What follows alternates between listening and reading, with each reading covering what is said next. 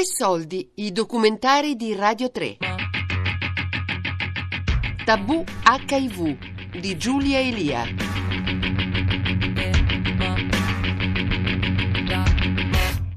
Sono da Ludo Valentino, una persona, e vorrei sottolineare una persona, perché molte volte questa cosa non è stata sottolineata, anzi mi è stato dato soltanto dell'untore. Sono un ragazzo con un cuore e con dei sentimenti, affetto dall'HIV, ma non per questo diverso da tutte le persone qui presenti. In questi due anni sono state dette molte cose non vere e ingiuste. Sono stato descritto come un mostro, ma tutte le persone che mi conoscono veramente sanno benissimo era girato anche il tipo che l'aveva trasmesso alle ragazze apposta, quindi cioè...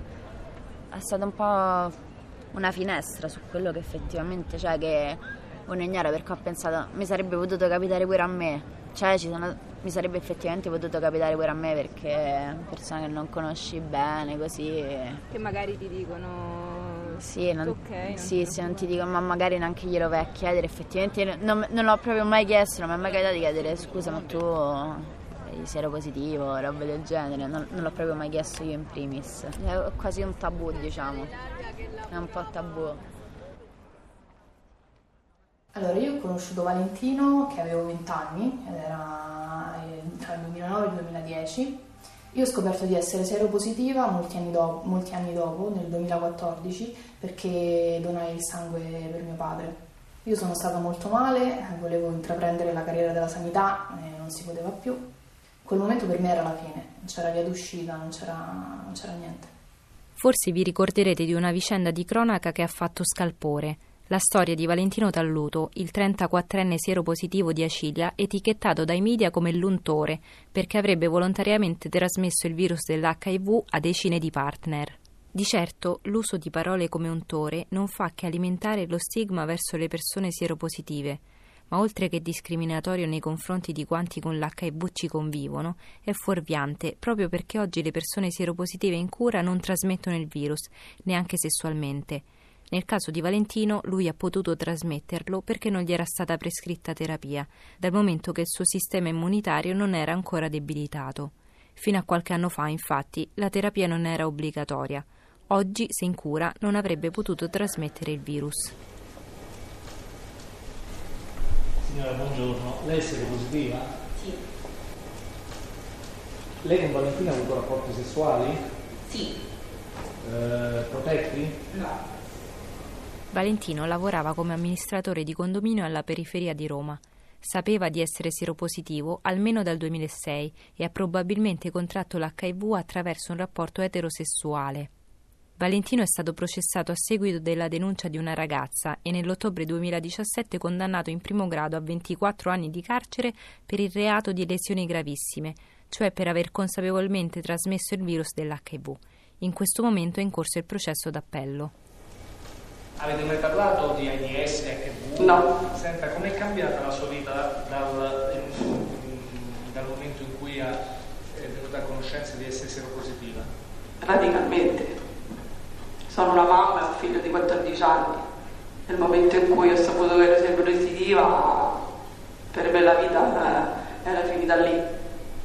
Volevo morire perché mi sentivo come se non potevo essere più nel pieno una mamma. Non baciavo più figlio non lo accarezzavo più. E mio figlio mi rideva perché fino a che poi con, uh, con il supporto psicologico, con le varie informazioni di, di, di questa malattia, io ho capito che comunque un abbraccio, un bacio non porta a nulla. La cosa più impressionante di questa storia è che quasi tutte le persone coinvolte hanno scoperto la propria seropositività per caso, dopo anni dal momento del contagio, o perché chiamate dalla procura, o perché donatrici di sangue, o perché l'hanno appreso da giornali e tv.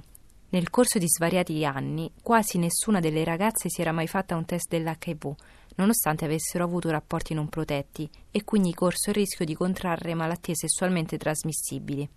La beffa più grande è che alcune tra queste giovani donne hanno a loro volta contagiato i propri compagni, scatenando una pazzesca reazione a catena. Più della metà delle persone che hanno ricevuto questa diagnosi hanno contratto l'HIV molto tempo prima. Questo è un problema in primis per le persone che le hanno contratte perché eh, loro, eh, il loro sistema immunitario in questi anni che non sapevano di aver contratto l'HIV è stato già compromesso e lo dimostra il numero basso di CD4 che hanno alla prima diagnosi.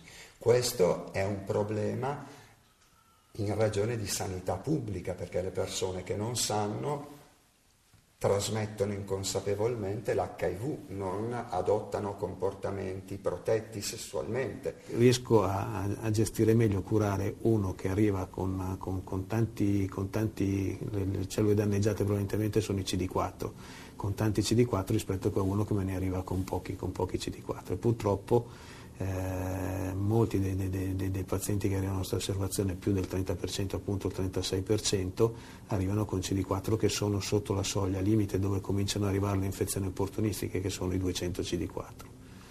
Eh, che è poi la soglia dell'AIDS? È la soglia che, che, che, che definisce, definisce l'AIDS, sì.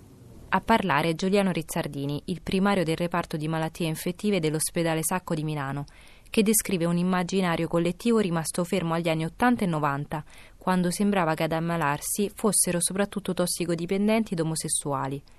In realtà l'HIV è una patologia che può colpire chiunque adotti dei comportamenti a rischio. Se poi teniamo anche sì. conto che, eh, che pazienti che arrivano con, sol, con, con CD4 che sono sotto i 350, che è un'altra soglia che che noi abbiamo identificato diciamo così, di, di, di, di, inizio del rischio di, infezioni opportunistiche superiamo la, il 50%, quindi è una delle più grosse, più grosse problematiche insieme appunto al sommerso che, che noi abbiamo per cercare di contenere questa infezione.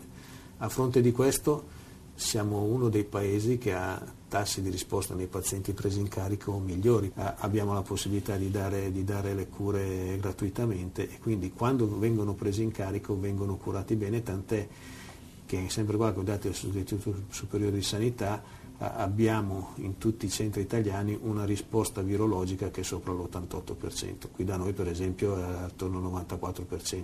Che cosa significa La risposta questo? virologica significa che noi diamo il trattamento, il virus che circola in una notevole quantità nel, nel, sangue, del, nel sangue del paziente viene via via abbassato fino a raggiungere eh, soglie di non identificabilità nel sangue. Il virus c'è ma l'abbiamo fatto mh, mm, scomparire dal, dal, sangue, detto in maniera, in maniera un, pochino, un, pochino, banale. Quindi abbiamo quello che è il parametro di, di, di risposta alla terapia più solido, che è appunto la, la, la quantità di virus che c'è nel sangue, sotto le, le, le, soglie di identificazione. Che significa anche poi non poter trasmettere il virus ad altre esatto. persone?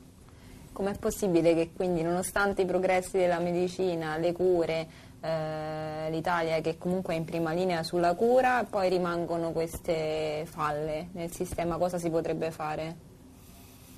Cioè qual è eh, la soluzione per invertire questo trend che comunque non cambia da oltre dieci anni?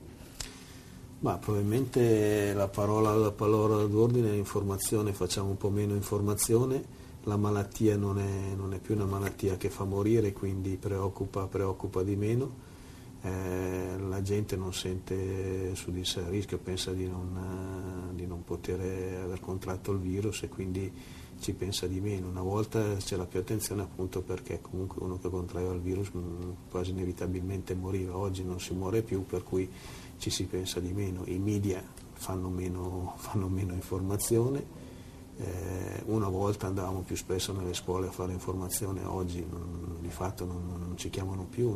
Noi siamo un centro di, di, di, livello avanzato dove ci vengono riferiti normalmente i pazienti, un ospedale periferico che, che, che, che trova riscontro di seropositività ci chiama per, per, prenderci carico, per prenderci in carico il paziente. Eh, che ormai già sta male quindi? Generalmente appunto è dentro quel 30, 40, 50% di persone che arriva con, con, con la malattia avanzata. Poi ci sono delle, delle, delle situazioni cosiddette, cosiddette, a rischio, per esempio quello che stiamo vedendo, un aumento tra eh, in maschi omosessuali giovani, eh, per cui questi forse sono un filino più consci del, del, rischio, per cui sono, ripetono con una certa regolarità il test, per cui riesce a intercettarli magari un pochino, un pochino prima e altre situazioni sono, sono, sono, riscontri casuali. Ripeto, forse bisognerebbe rifare una, una campagna di informazione eh, più estesa dicendo che, che, che, che oggi di AIDS non si muore, però bisogna farsi curare presto, perché se, se mi faccio curare presto riesco, riesco a, a fare una vita praticamente normale. Il preservativo lo usavamo a metà rapporto, quindi il preservativo c'era sempre, a metà rapporto perché l'inizio diceva che era più bello senza. Nel 2013 ho avuto un intervento al naso e con l'anestesia e tutti gli antibiotici ho cominciato ad avere varie infezioni ehm, e lì hanno cominciato a farmi vari accertamenti perché non mi passava neanche la febbre, sono stata un mese con la febbre a 39. Quindi ho cominciato a farmi varie analisi e di lì mi hanno fatto anche l'analisi dell'HIV. Cosa sapevi dell'HIV? Niente, letteralmente nulla. Questa storia drammatica mostra in tutta la sua durezza e tragicità la voragine culturale ed educativa nel nostro paese. È specchio di una serie di fattori allarmanti, come il persistere dello stigma, per esempio. Sembrerebbe inaccettabile, eppure l'HIV è ancora una vergogna pubblica. Poi l'accesso al test, che è quasi inesistente, e soprattutto una bassissima percezione del rischio tra la popolazione sessualmente attiva.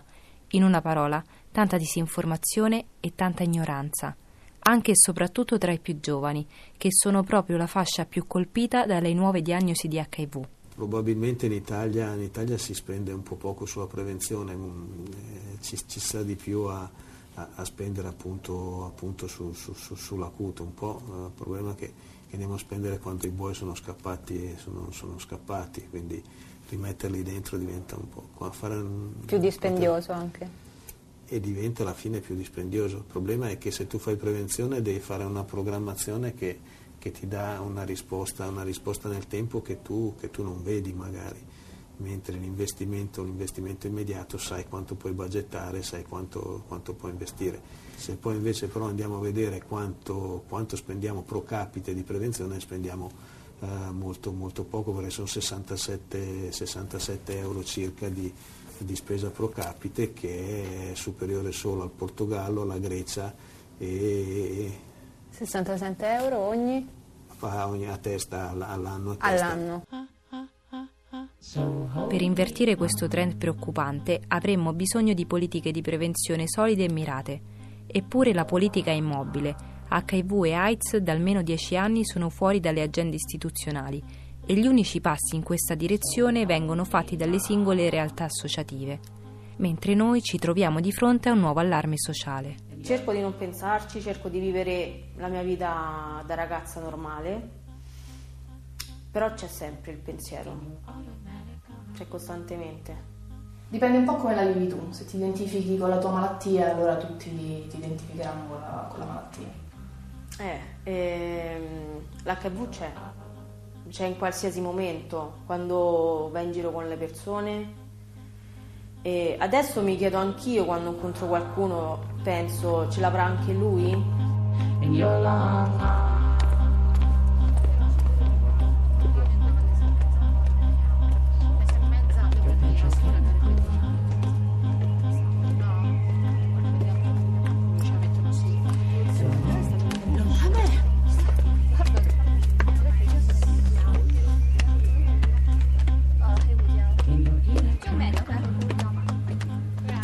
Tabù HIV di Giulia Elia.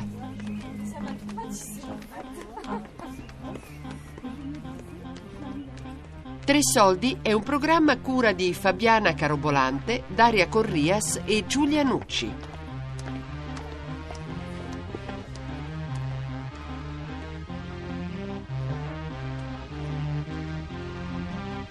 Tutte le puntate sul sito di Radio 3 e sull'app Rai Play Radio.